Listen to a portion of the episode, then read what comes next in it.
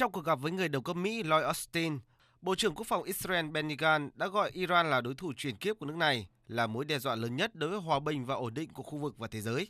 Ông đã để ngỏ khả năng thảo luận về một hoạt động quân sự chung với Mỹ để ngăn chặn tham vọng hạt nhân của Iran trong trường hợp cần thiết.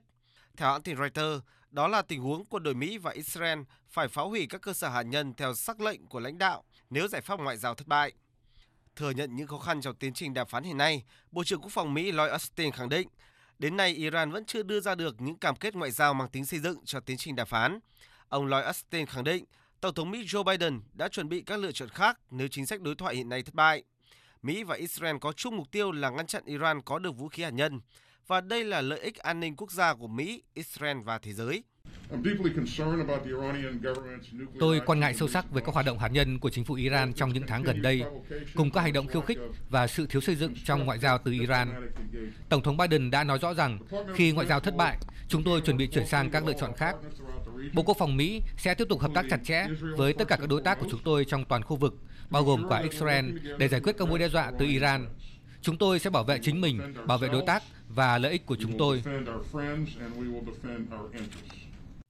Cùng ngày, người phát ngôn chính phủ Mỹ Jen Psaki cũng xác nhận Tổng thống Mỹ Joe Biden đã yêu cầu chuẩn bị các phương án khác, song chỉ nhắc đến khả năng tập trung vào trừng phạt.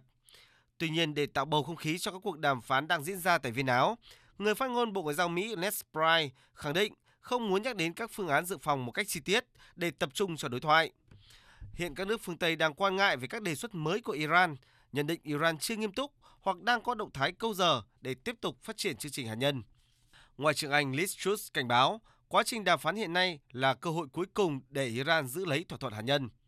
Ngày hôm qua, khi trở lại bàn đàm phán, trưởng phái đoàn đàm phán hạt nhân Iran, ông Bakri Khani khẳng định Tehran luôn nghiêm túc và sẽ tiếp tục đàm phán dựa trên các quan điểm trước đó của mình. Điều phối viên Liên minh châu Eric Mora cho rằng các bên không còn quá nhiều thời gian. Thực tế, tiến trình đàm phán hạt nhân Iran đang được nhiều bên quan tâm, không chỉ là các cường quốc tham gia ký thỏa thuận. Israel và các nước Ả Rập trong khu vực cũng đang rất quan tâm. Vấn đề này cũng là một phần nghị sự của chuyến công du năm nước vùng vịnh của Thái tử Ả Rập Xê Út Mohammed đang diễn ra và hội nghị thượng đỉnh Hội đồng Hợp tác vùng vịnh GCC vào ngày 14 tháng 12 tới. Dù các quốc gia này không muốn thỏa thuận hạt nhân Iran năm 2015 được khôi phục khi cho rằng nó chưa đủ mạnh để giúp khu vực ổn định, song các quốc gia này cũng đang tính đến các phương án đối phó khi Trung Đông có thể phải đối mặt với một cuộc đối đầu quân sự mới.